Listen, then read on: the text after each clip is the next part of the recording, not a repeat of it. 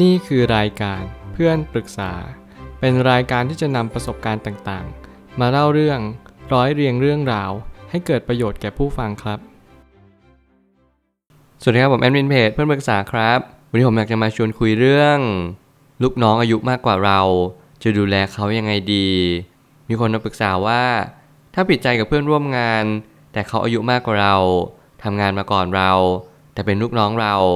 มันจะพอมีวิธีที่ทำให้กลับมาสนิทเหมือนเดิมได้ไหม เหตุมันเกิดจากการที่เราเตือนเขาที่ออกไปไหนมาไหนไม่บอกกันเลย เราให้เป็นหัวหน้าก็ต้องดูแลด้วย แต่เขากลับงอน ไม่พูดด้วย มาสามวันแล้ว ซึ่งจริงเรื่องนี้ดูอาจจะเหมือนเป็นเรื่องเล็กแต่จริงเป็นเรื่องที่ใหญ่มากๆเรื่องหนึ่งเพราะแน่นอนเมื่อไหร่ก็ตามที่เราอยู่ในสายอาชีพสายอาชีพหนึ่ง ปรากฏว่าเราจับพัดจับผูได้เป็นหัวหน้าคนที่อายุเยอะกว่า แน่นอนเรื่องอายุเรื่องวัย เรื่องประสบการณ์เป็นสิ่งที่เรามีความลดหลั่นกันอยู่แล้วในสังคม แต่แน่นอนเมื่อไหร่ก็ตามที่เราเป็นหัวหน้า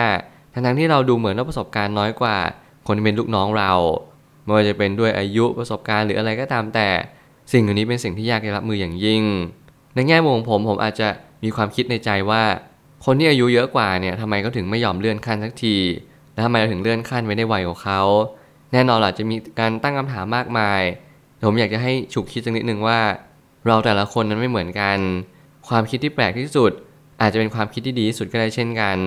นี่คือการเปิดโลกเปิดมุมมอง เปิดการตั้งคำถามใหม่ว่า เราจะไม่ตัดสินใครคนใดคนหนึ่งว่าความคิดคนนี้เป็นอย่างไร และเราจะมองไปที่ใจเขา ไปลองสวมรองเท้าเดี่ยวกับเขา เข้าไปยังก้นมือของจิตใจของคนคนหนึ่งว่าเขามีความคิดอย่างไร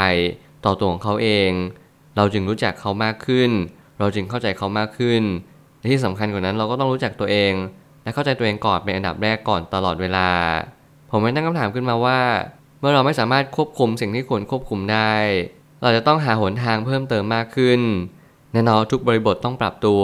ผมรู้สึกดีใจที่ข้อความปรึกษานี้ได้ปรากฏขึ้นมา แล้วมันก็เป็นข้อความที่ทำให้เรามาเล็งเห็นว่า ไม่ว่าจะเป็นคนที่มีอายุเยอะกว่าหรือน้อยกว่า แต่เราทุกคนต้องปรับตัวเข้าหากันและกัน ไม่ว่าคุณจะอยู่ในครอบครัว คุณจะอยู่เป็นพนักงานหรืออะไรก็ตามแต่ อย่าพยายามมีไม้บรรทัดกะเก่งทุกสิ่งทุกอย่างว่าต้องเป็นแบบนั้นต้องเป็นแบบนี้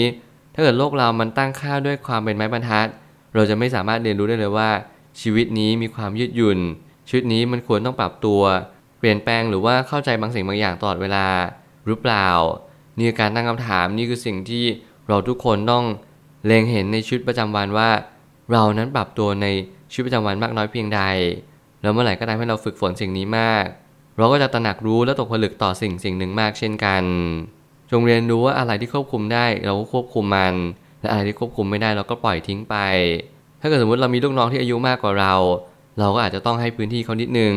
เราเข้าใจเขาว่าเออทำไมเขาถึงไม่เลื่อนขั้นมาเหมือนเรา แล้วทำไมเขาถึงต้องทำงานในแบบนั้นในณจุดจุดนั้นเหมือนเดิม สิ่งนี้เป็นสิ่งที่เราต้องเปิดใจกว้าง และเคารพเขาในอายุ แต่เราก็ต้องมีอำนาจในบทบาทที่เราได้รับเหมือนกัน สิ่งนี้ต้องแยกแยะอย่างมาก แต่มันช่วยให้เรามีความสุขในหน้าที่การงานมากยิ่งขึ้น หัวหน้าก็มีความคล้ายคลึงกันกับพ่อแม่ ที่บางทีเรากำลังมีลูก แล้วเราควรจะปล่อยหรือบังคับลูกเราอย่างไรดี ซึ่งมีหลักการตายตัวเช่นกัน สิ่งนี้คือสิ่งที่ผมเน้นย้ำว่า พ่อแม่เนี่ยเป็นบทบาทที่สำคัญที่สุดบนโลกใบนี้ และเป็นบทบาทที่เราทุกคนอาจจะสอบตกกันซะส่วนใหญ่ สิ่งแรกที่ผมเชื่อว่าพ่อแม่ทุกคนทำไม่ค่อยได้นั่นก็คือเมื่อไหร่ก็ตามที่เรามีลูกอยู่ในอ้อมอกของเรา แล้ววันหนึ่งเราต้องปล่อยลูกไป ให้เขาเผชิญโลกกว้าง ไม่ว่าจะเป็นสิ่งที่ดีหรือแย่อย่างไร ให้เขาได้มีประสบการณ์ สิ่งเหล่านี้ผมเชื่อว่าพ่อแม่ส่วนใหญ่ทำไม่ค่อยได้ และสอบตกกันเป็นประจำสิ่งแรกที่ผมคิดว่ามันเป็นเงื่อนไขที่สำคัญที่สุดในชีวิต นั่นก็คือการปล่อยวาง เราต้องยอมรับกันว่าลูกไม่ใช่ของเรา ถึงแม้จะเป็นลูกเราคลอดมาจากตัวเรา เกิดจากเซลล์ภายในร่างกายตัวเรา ถูกแลกเปลี่ยน ปรับปรุงต่างๆ มากมาย จนก่อเกิดเป็นสภาวะต่างๆ ที่มันปรากฏเห็นเด่นชัดมากขึ้นบนโลกใบนี้ นั่นก็ยังไม่ใช่ของเราเด็ดขาด ถ้าเกิดสมมติพูดตามหลักธรรมะนั่นก็คือ ตัวเรายังไม่ใช่ของเราเลย แล้วลูกเราจะเป็นของเราได้อย่างไร นี่เป็นความจริงอย่างยิ่งที่เราต้องเล็งเห็นว่า ชีวิตไม่มีสิ่งที่จะต้องมาชี้วัดว่าต้องสิ่งนั้นต้องสิ่งนี้ มีไม้บรรทัดมากะเกณฑ์หรือว่าเป็นกรอบที่เป็นมาตรวัด ตลอดเวลา บางครั้งเราต้องเอากรอบนี้ เอาชุดความรู้หนึ่งออกไปจากการที่เรามองคนคนหนึ่งบ้าง ไม่อย่างนั้นเราจะไม่มีความสุขในชีวิตเลย เพราะว่าทุกอย่างต้องเป็นแบบนั้นแบบนี้ เป็นอย่างอื่นเป็นไปไม่ได้ นี่แหละจะทำให้เราทุกข์มากๆ อย่างมหาศาล แต่ละคนก็คือแต่ละหนึ่ง ถ้ามีความเข้าใจต่อสิ่งหนึ่ง ก็ไม่ได้แปลว่าเราจะมีความเข้าใจต่ออีกสิ่งหนึ่งเสมอ ถ้าเกิดสมมติเราแยกแยะทุกสิ่งทุกอย่างออกจากกัน เราก็จะสังเกตเห็นว่า ทุกสิ่งทุกอย่างมันอิงอาศัยซึ่งกันและกัน แต่ในจุดที่อิงอาศัยกันและกันเนี่ย มันอาจจะไม่เชื่อมโยงกันเสมอ อย่างเช่น เมื่อไหร่ก็ตามที่เราเป็นหัวหน้าคน เราอาจจะมีความรู้สึกว่า เฮ้ย เราต้องควบคุมคนคนหนึ่งให้ได้สิ เพราะเราเป็นหัวหน้านี่คือ หน้าที่เราต้องได้รับมอบหมาย แต่หน้าที่ของผมก็คือ ผมพยายามพูดให้ทุกคนอยู่ร่วมกันอย่างมีความสุข ผมอาจจะไม่รู้เรื่องราวทั้งหมดว่า มันเป็นแบบนั้นแบบนี้ คนนี้ดีคนนี้ไม่ดี แต่เมื่อไหร่ก็ตามที่เรารับรู้ในความเป็นจริงแล้วว่า ดีหรือไม่ดีไม่ใช่ทางออก แต่ปัญหาก็คือเราจะทำอย่างไรให้ทุกอย่างอยู่ร่วมกันได้ ให้ดีที่สุด ทุกคนมีเป้าหมายทุกคนมีหน้าที่ บางทีผมอาจจะไม่ได้พูดเข้าข้างฝ่ายใดฝ่ายหนึ่งจนเกินเหตุ ผมพยายามพูดเป็นกลาง ให้ทุกคนมาฉุกคิดเองว่า เราควรทำอย่างไรในสถานการณ์เหล่านั้นด้วยตัวของเราเองไม่เป็นการแก้ไขสถานการณ์เฉพาะหน้า รวมไปถึงการตระหนักรู้ถึงปัญหา มันก็เป็นเรื่องของปัจเจกมันเป็นเรื่องของ ประสบการณ์ส่วนตัวล้วนๆ เราไม่สามารถจะไปกะเกณฑ์หรือว่าไปบังคับใครได้เลยว่า ทุกคนต้องเข้าใจสิ่งที่ผมพูดทั้งหมด แต่เราก็แค่พยายามปรับตัว พยายามทำความเข้าใจ พยายามรับรู้ว่า ก่อนที่มันจะบานปลายก่อนที่เราจะมองหน้ากันไม่ติด เราพยายามมากน้อยเพียงใดที่เข้าหากันและกัน อีกคนนึงถอยห่าง อีกคนนึงพยายามวิ่งเข้าหาอาจจะพอเป็นไปได้ถ้าเกิดสมมติเป็นอีกคนนึงวิ่งออกอีกคนนึงเดินเข้า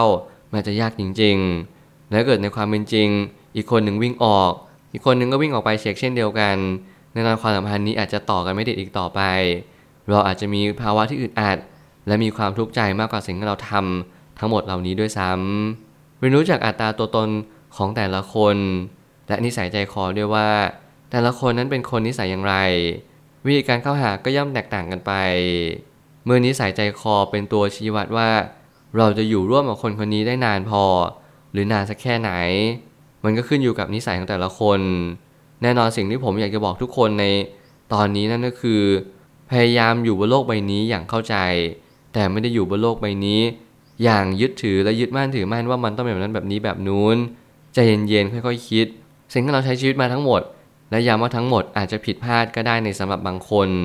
แต่ในการใช้ชีวิตของแต่ละคน ผมอยากจะให้มองว่าเรามีความคิดเป็นของตัวเอง เรามี identity อัตลักษณ์ตัวตนที่ไม่เหมือนกัน บางคนชอบแบบนี้บางคนชอบแบบนั้น เรามีเทสเรามีความคิด เรามีการปรุงแต่งต่างๆนานาที่ลดหลั่นกันไป ขอให้เราตระหนักรู้ตกผลึกว่ามนุษย์เราต่างกัน และความต่างกันมันเกิด diversity มันเกิดความกลมกล่อม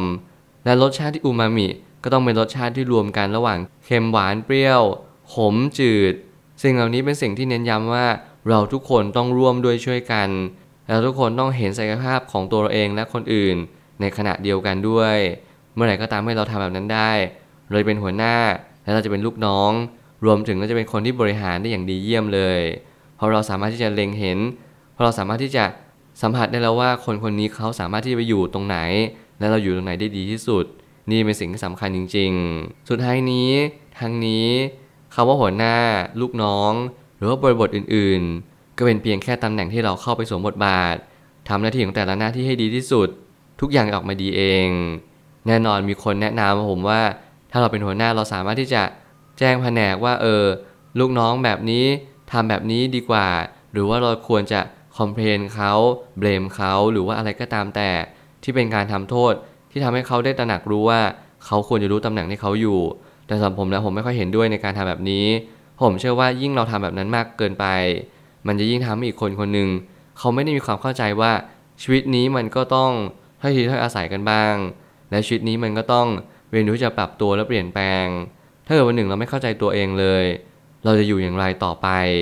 แน่นอนว่าการให้ทีถ้อยอาศัยอาจจะเป็นสิ่งที่ทำได้ยากบนโลกใบนี้ในยุคสมัยนี้จริงๆผมก็อยากให้มันมีอยู่ เพราะผมนั่นแหละเชื่อมันเสมอว่าความให้ทีถ้อยอาศัย การเอาใจเข้ามาใส่ใจเรา และการที่เรา ทำตัวเองเป็นตัวอย่างนี่แหละ มันชนะใจคนได้จริง ๆ บางสิ่งบางอย่างไม่ต้องทำร้ายกันทำลายกันหรือว่าการทำโทษซึ่งกันและกัน แต่อย่างน้อยที่สุดเราแค่เรียนรู้ตระหนักรู้ว่า คนคนหนึ่งผิดพลาดได้เรียนรู้ได้ ล้มลุกแล้วก็เข้าใจมากขึ้น นี่แหละ จึงเรียกว่ามนุษย์ และจึงเรียกว่าคนที่ละคนเข้าด้วยกันถ้าผมหวังว่าสิ่งที่ผมพูดทั้งหมด อาจจะช่วยใครได้บ้างไม่มากก็น้อย ไม่ว่าคุณจะเป็นพ่อแม่คน กำลังเลี้ยงลูกให้เติบใหญ่ หรือว่าคุณกำลังเป็นหัวหน้าหรือลูกน้อง ขอให้คุณเข้าใจซึ่งกันและกัน เข้าใจทุกบทบาท แล้วนั่นแหละจะเป็นตัวตอบโจทย์ที่ดีที่สุดในชีวิตของคุณ ผมเชื่อทุกปัญหาย่อมมีทางออกเสมอ ขอบคุณครับ รวมถึงคุณสามารถแชร์ประสบการณ์ ผ่านทาง Facebook Twitter และ YouTube และอย่าลืมติด Hashtag เพื่อนปรึกษาหรือ f r ร e n d t a l k ด้วยนะครับ